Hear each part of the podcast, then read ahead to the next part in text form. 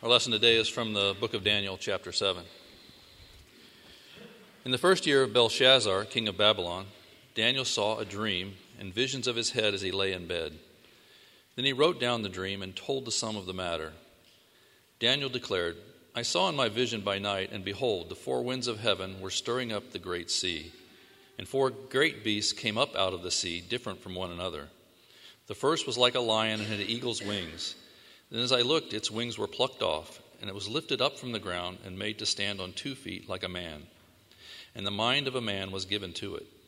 And behold, another beast, a second one, like a bear, it was raised up on one side.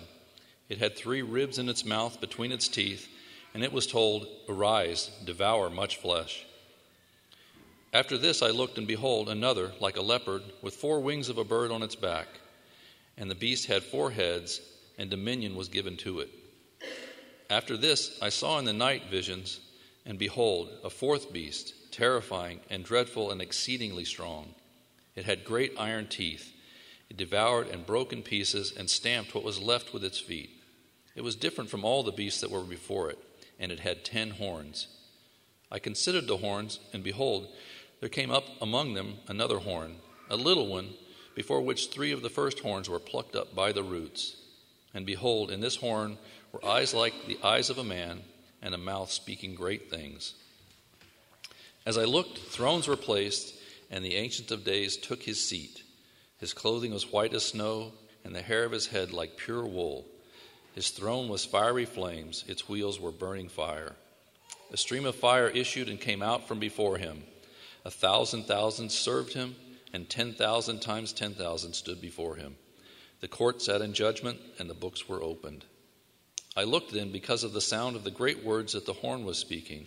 And as I looked, the beast was killed, and its body destroyed and given over to be burned with fire. As for the rest of the beasts, their dominion was taken away, but their lives were prolonged for a season and a time. I saw in the night visions, and behold, with the clouds of heaven there came one like the Son of Man. And he came to the Ancient of Days and was presented before him. And to him was given dominion and glory and a kingdom, that all peoples, nations, and languages should serve him.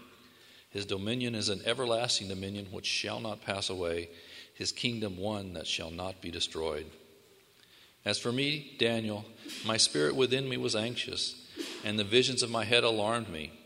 I approached one of those who stood there and asked him the truth concerning all this. So he told me and made known to me the interpretation of all, th- all the things.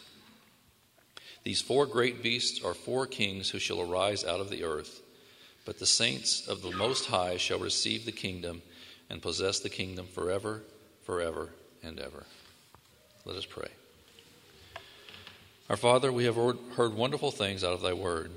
We praise you for revealing Christ by promise and shadow in these pages. Help us to understand these words for thy name's sake. Amen. Beloved, our New Testament lesson today comes from Revelation 19, verses 1 through 16. After this, I heard what seemed to be the loud voice of a great multitude in heaven crying out, Alleluia! Salvation and glory and power belong to our God. For his judgments are just and true, for he has judged the great prostitute who corrupted the earth with her immorality and has avenged on her the blood of his servants.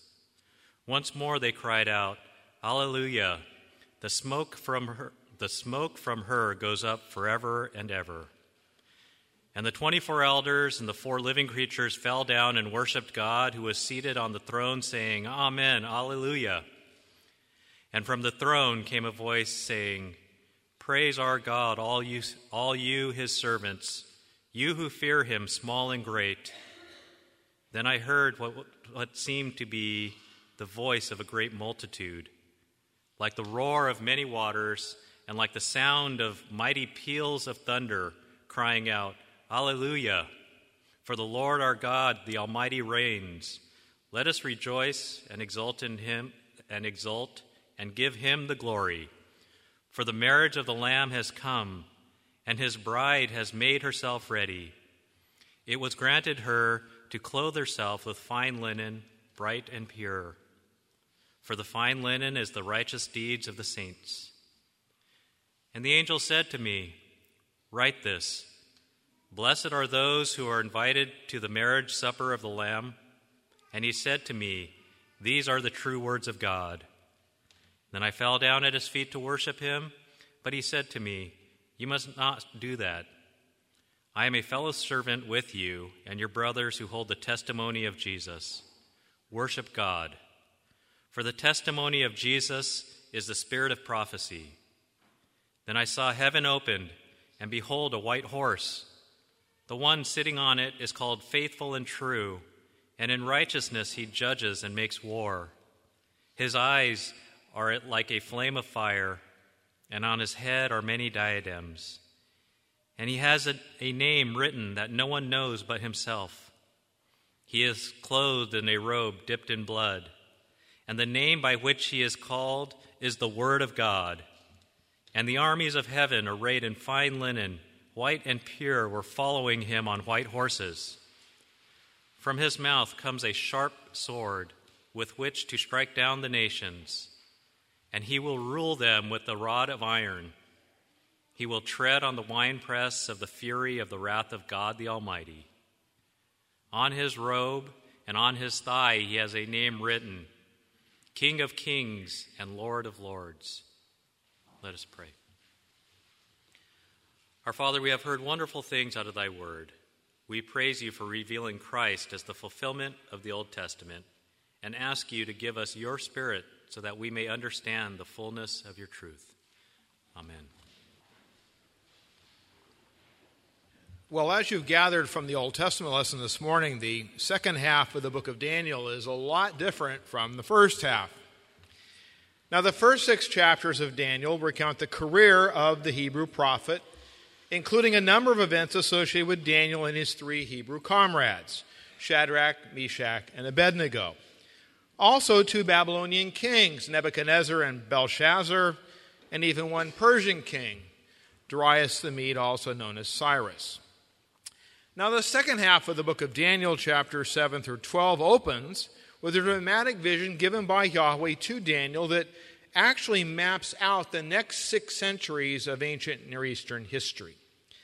Yet in the following chapters, Daniel continues to recount some of the most fantastic and difficult visions in all of the Bible. But the literary hinge between these two halves of Daniel is clearly chapter 7. In fact, one writer puts it this way he says, This is the single most important chapter in the book of Daniel. And chapter 7 includes what yet another writer describes as the key to history. Now, these are grandiose comments, but after we've spent some time in this chapter, I think you'll see why these opinions are appropriate. Because the vision given in Daniel chapter 7 points us to a mysterious figure, one like a son of man, who is indeed the key to understanding all of human history. Now, Daniel's vision of four strange beasts, as recorded in chapter 7, covers the same time frame in human history, the 5th century roughly to the 1st century roughly, as the vision that Yahweh had previously given to Nebuchadnezzar that was recounted back in Daniel chapter 2. But this vision is Yahweh's revelation of the all conquering King, Jesus, around whom all of human history ultimately centers. The subsequent visions given Daniel in chapters 8 through 12 speak of the great empires that arise after Babylon falls. That would be the Persian and the Greek and the Roman empires, while also foretelling of the rebuilding of Jerusalem after the Jewish exiles return home from Babylon and the rise of an antichrist figure who is this blaspheming little horn who's the archenemy of God's people. And then these visions go on to take us forward to the end of the age and to the general resurrection when all the dead, believing and unbelieving, are raised bodily on the day of final judgment. So, to make some sense of this, to help us make some sense of this, I included a chart in your bulletin. One side has the structure of Daniel, the other side has the identity of some of the creatures we've seen in these various visions. Now, as we return to our series on Daniel, this week and next, we're going to explore in some detail this amazing vision given Daniel by Yahweh while Belshazzar was in the first year of his reign as king of Babylon. That was the year 550 BC. which also happens to be the very same year that a relatively unknown Persian king named Darius became leader of the Medo Persian Empire, eventually taking the royal name Cyrus. And that empire will conquer Babylon in 539, which we saw back in chapters 5 and 6 of Daniel. Now, the first half of the book of Daniel tells the story of Daniel's life in exile and his service in the royal court from the time he's kidnapped from his home in Judah, about 605 BC, until late in his life, 539 BC, when he served as trusted advisor first to Nebuchadnezzar and then to Cyrus. Now, Daniel served the latter toward the end of his own life when the Persian king was beginning to wrestle with this political question. At least to him, it was political. What do I do with this sizable population of Jews living as exiles in Babylon, but who are growing anxious to return to their homeland and rebuild their capital city, Jerusalem, and their temple uh, in, in Jerusalem? So, the central message throughout the first half of Daniel is that Yahweh is sovereign over the affairs of kings and empires, seen in the fact that he gave his prophet Daniel gifts of the Spirit to not only protect him from harm while he's in exile, but to interpret the dreams that Yahweh gave to the leaders of that very same nation, Babylon, which Yahweh used to punish his disobedient people, Israel before Yahweh brings down the Babylonian Empire because of its ongoing persecution of the people of God, but more importantly, Babylon's zeal in worshiping false gods. And so the first half of Daniel ends at the end of chapter 6 with Daniel returning to the royal court near the end of his life, this time serving a Persian king in the period immediately before Cyrus issues his decree to allow the Jews to return home to Jerusalem. Now, the second half of Daniel, chapter 7 to 12, opens with this dramatic night vision given Daniel by Yahweh, likely at a time about 550 BC, when Daniel is no longer officially serving in the Babylonian court. So he's retired. And what do retired prophets do? They have visions. Um, Nebuchadnezzar died in 562, and there's no mention that Daniel served among the counselors, who, uh, of the leaders who arose after Nebuchadnezzar or even during the time of Belshazzar. In fact, there's no mention of Daniel at all appearing at court until the now elderly prophet was summoned from retirement by a drunken Belshazzar on the night in 539 BC when Yahweh crashed Belshazzar's blasphemous and sacrilegious party and announces immediate judgment upon the king and his empire through this mysterious handwritten message on the wall of the palace that only Daniel could read. And so the words of warning, mene, mene tekel parsin, proclaim the immediate death of Belshazzar and the fall of the Babylonian Empire to the Persians that same very evening. Uh, an event which was foretold in that dream given to Babylon's king Nebuchadnezzar, all the way back in Daniel chapter 2, a vision given a generation earlier, and a vision which only Daniel could interpret. Now, in the first half of Daniel chapter 7, the first 14 verses, and we're going to cover that part of the chapter this morning, Daniel recounts the first vision given him by Yahweh, which in many ways closely parallels the dream Yahweh gave to Nebuchadnezzar earlier, only this dream focuses upon the identity of the mysterious rock. That rock not cut by human hands, that rock which eventually smashes the metallic statue that represented the four great world empires that Nebuchadnezzar had seen.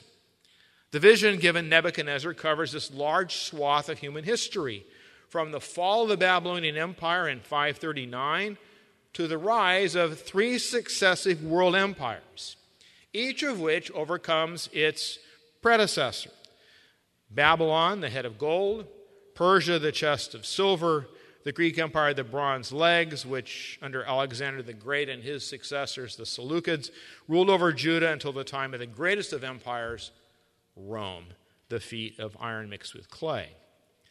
But in Daniel's vision of chapter 7, these great world empires are not represented by precious metals, but instead by fierce creatures, some real, some imaginary. The mysterious rock is now given a personal identity, one like a Son of Man, a figure whom the New Testament frequently and unanimously identifies as Jesus Christ, the Son of Man, who's identified by none other than our Lord Himself in the Olivet Discourse. a text you may recall we considered as the background to our study of the book of Daniel. Now, in that discourse in Matthew chapter 4, verses 29 through 31, Jesus told his disciples of a time, quoting Jesus now, immediately after the tribulation of those days, the sun will be darkened, and the moon will not give its light, and the stars will fall from heaven, and the powers of the heavens will be shaken.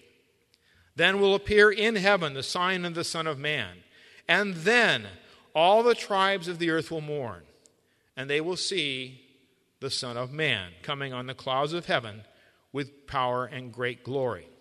And he will send out his angels with a loud trumpet call, and they will gather his elect from the four winds, from one end of heaven to the other. And so then the key to understanding Daniel's vision here is to realize that Jesus identifies himself for us.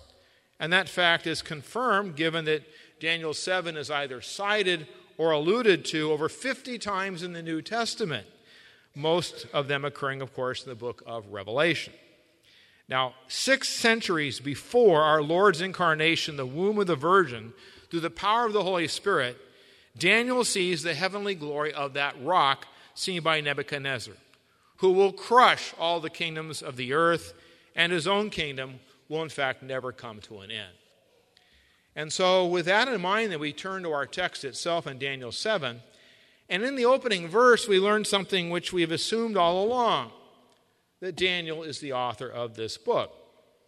Now, Daniel writes In the first year of Belshazzar, king of Babylon, Daniel saw a dream and visions of his head as he lay in his bed.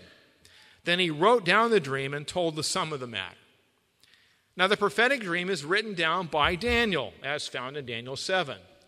And although he's speaking in the third person, like Bob Dole used to do, um, given the similarities between this chapter and the rest of the prophecy, there's no doubt that Daniel is the author of this entire book, despite efforts of the critical scholars to date this book in the second century BC, after many of the things in chapters 7 to 12 have already come to pass.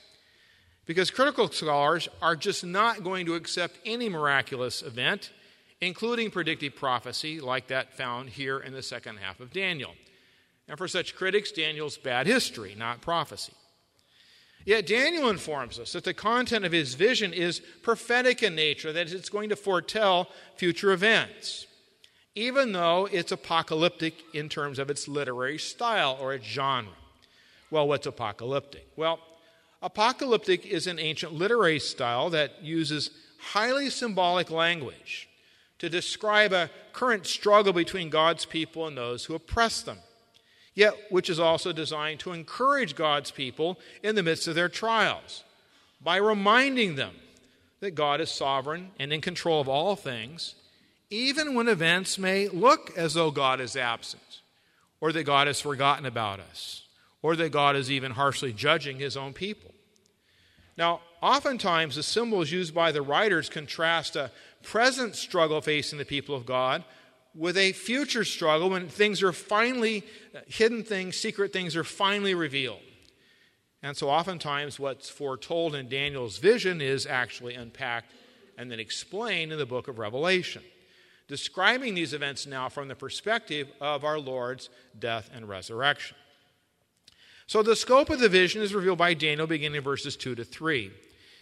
Daniel declared, I saw in my vision by night, and behold, the four winds of heaven were stirring up the great sea, and four great beasts came out of the sea, different from one another.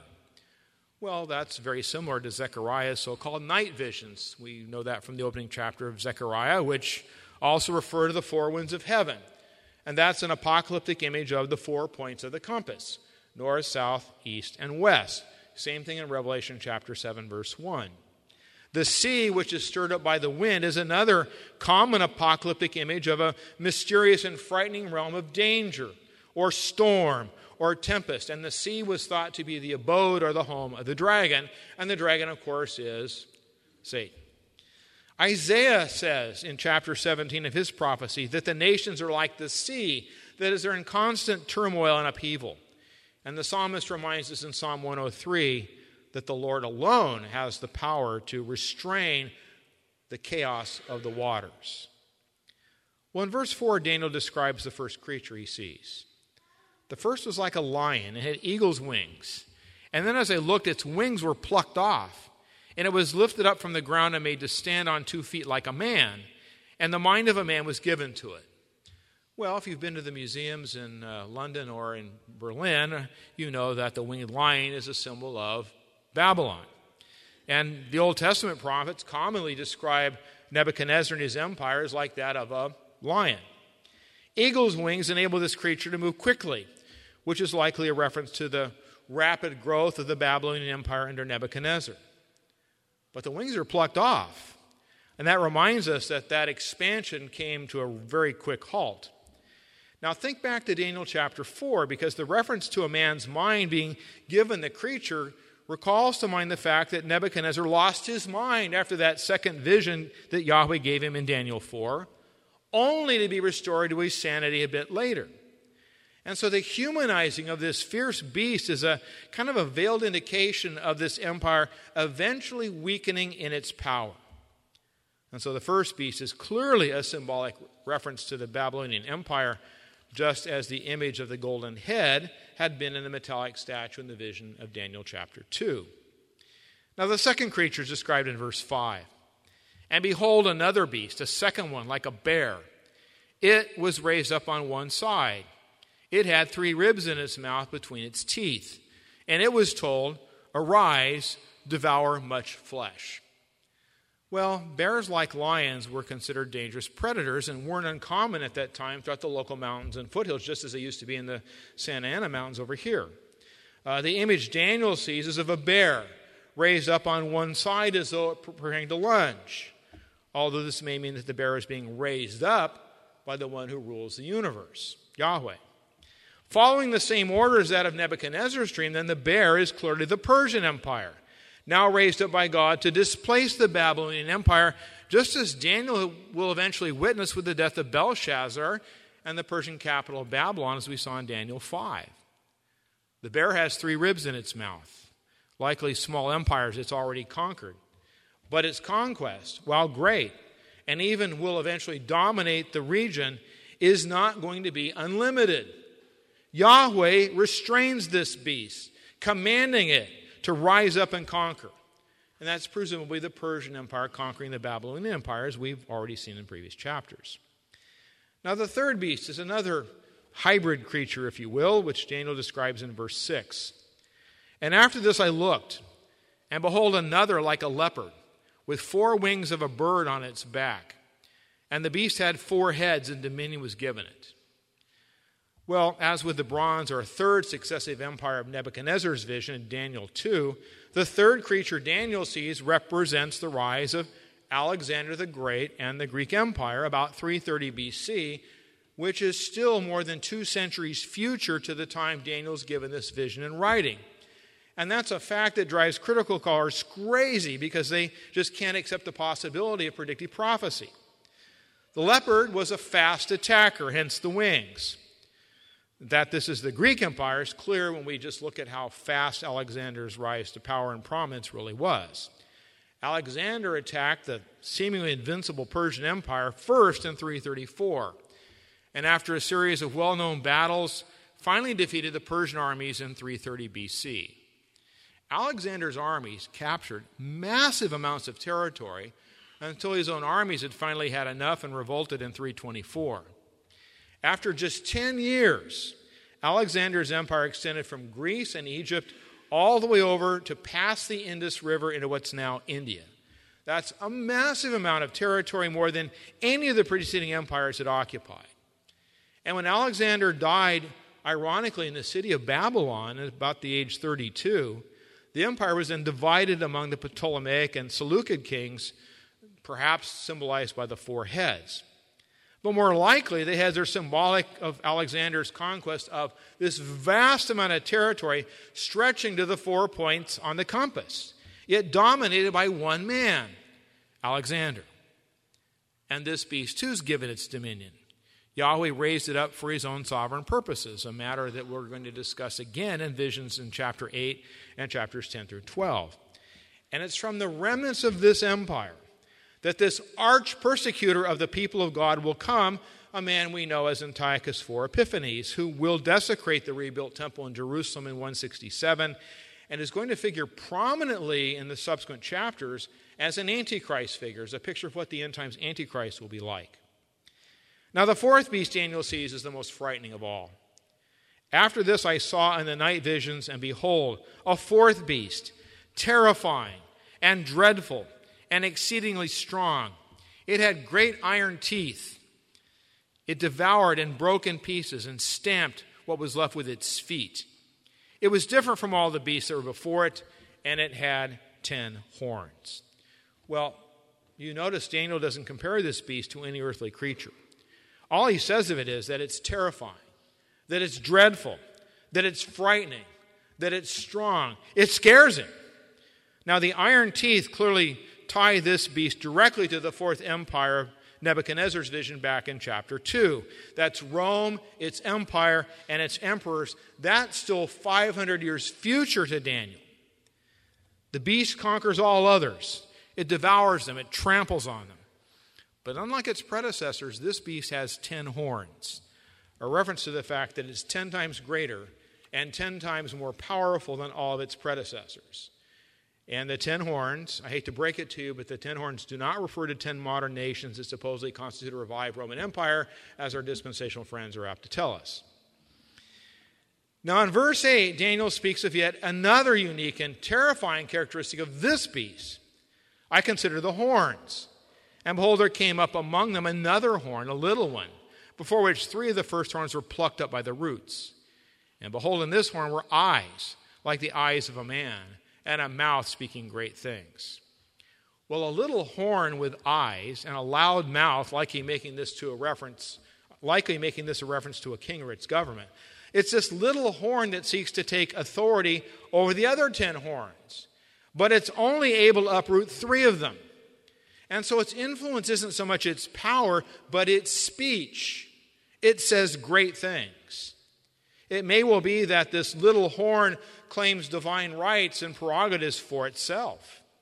It's but a mere ruler or a nation, yet it acts like it's the creator and ruler of all, when only Yahweh can make that claim, and when only Yahweh's kingdom is everlasting.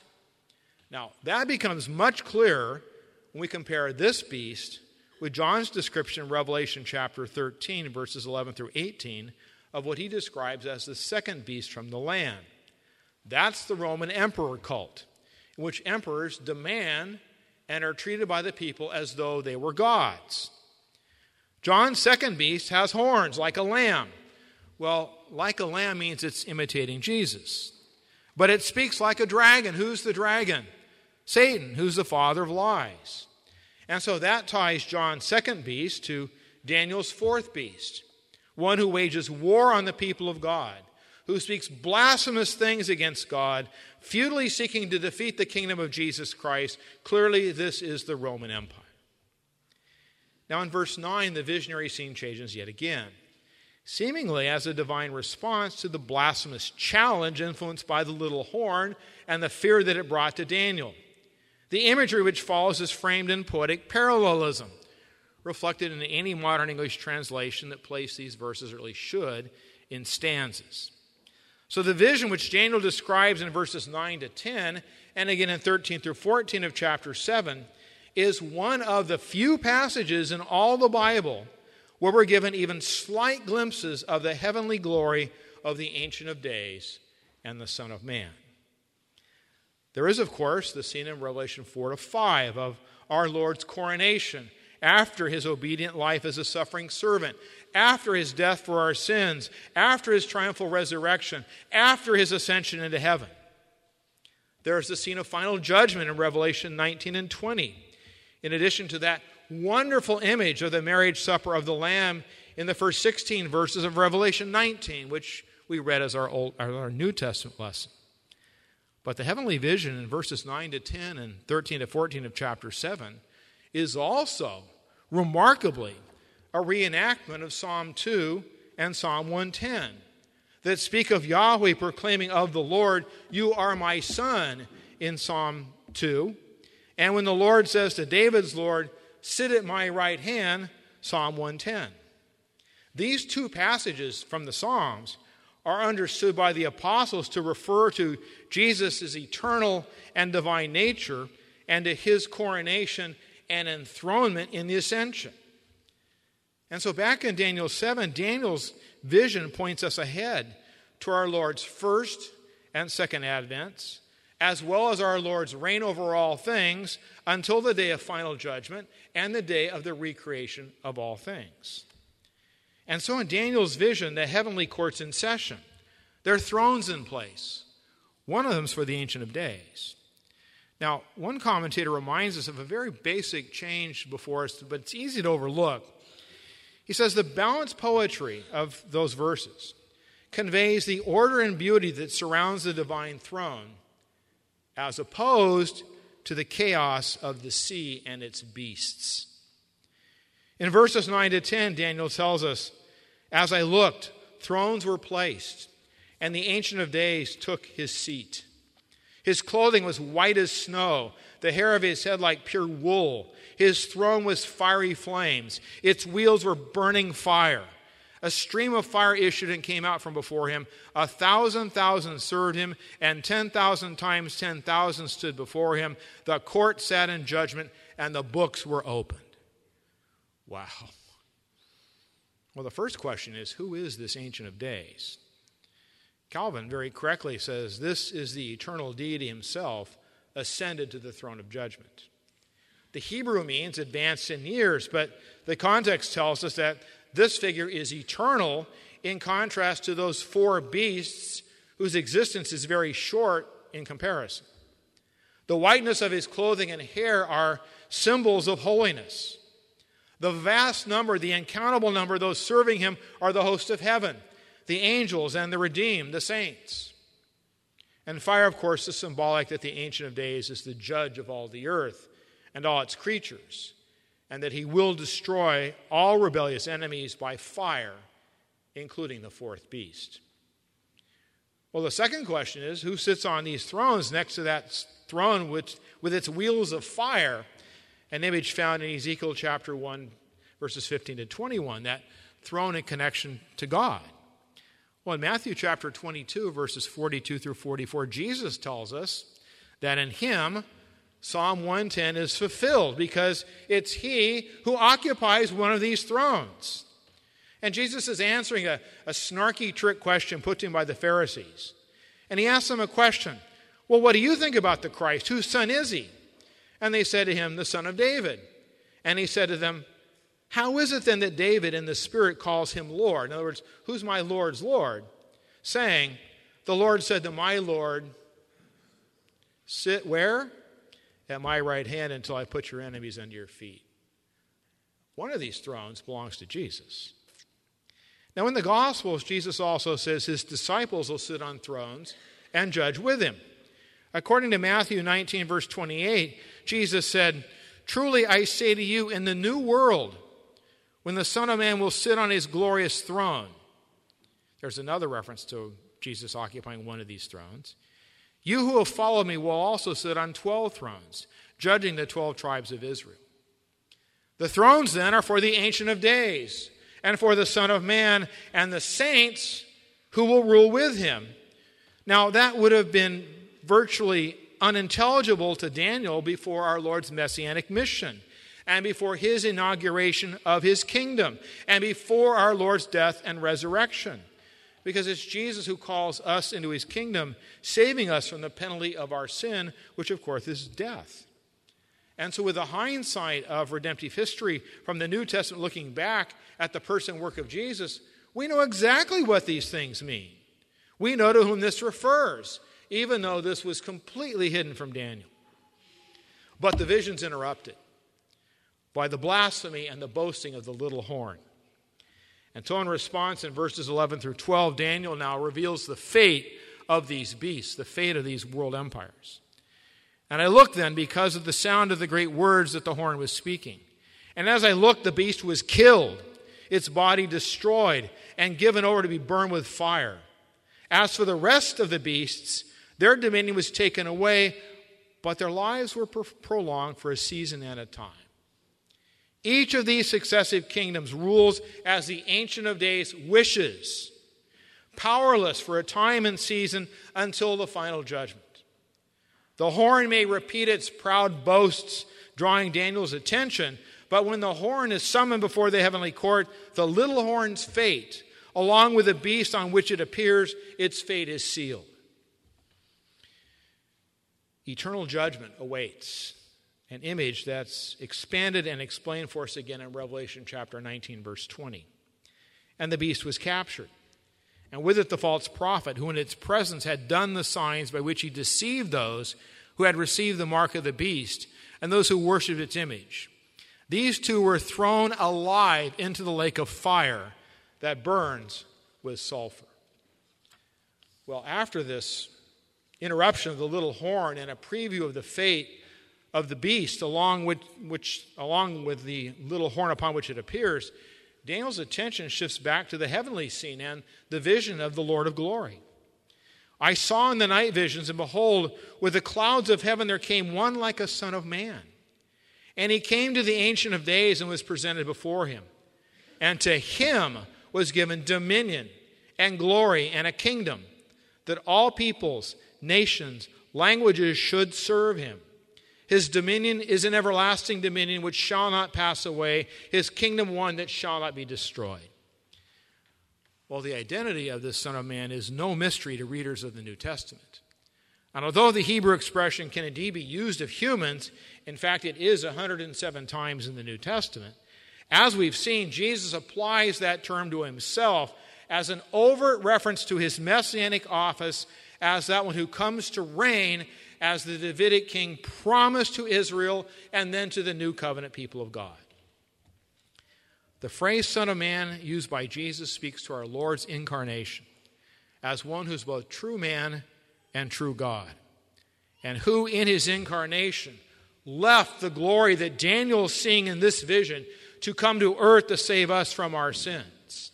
And it's Jesus who, in his messianic office, ushered in the kingdom of God that will be consummated on that last day when Jesus returns in judgment. And that kingdom has no end.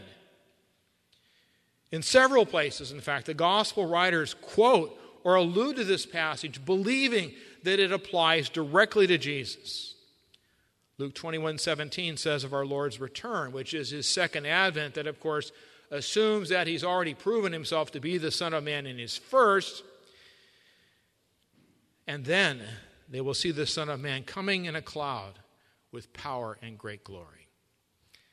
When he sees someone like a Son of Man, Daniel sees the pre incarnate Jesus, who will take to himself a true human nature in the womb of the Virgin to suffer and die for our sins before being raised from the dead and then ascending into heaven and taking his rightful place on that throne. Now, we shouldn't at all, in light of what we just read, we shouldn't at all be surprised when Daniel states in verse 15, As for me, Daniel, my spirit within me was anxious and the visions of my head alarmed me. The guy's blown away by what he's seen. He's unable to understand much of it. And in verse 16, the prophet tells us, I approached one of those who stood there and asked him about the truth concerning this. And so he told me and made known to me the interpretation of these things. Well, the simple answer given Daniel is the summary we find in verses 17 to 18. These four great beasts are four kings who arise out of the earth. But the saints of the Most High shall receive the kingdom and possess the kingdom forever, forever, and ever. And that answer sets the stage for the balance of the chapter, going back to verses 17 to 28, to which we'll return next time, Lord willing. Well, what application do we take from this just amazing and wonderful vision? Well, many have sought the beatific vision through the years. You know, I want to see God. Show me God. Well, this is one of the few texts in the Bible where we're actually given a glimpse of heaven. The glory that Daniel sees is beyond his comprehension. But one thing's crystal clear one like a son of man has taken his throne, rules over all creation, exercises dominion over all things, and possesses a kingdom that never ends. Daniel saw the figure, but Daniel didn't know who this is. But we do. This is Jesus, seen in his heavenly glory by Daniel.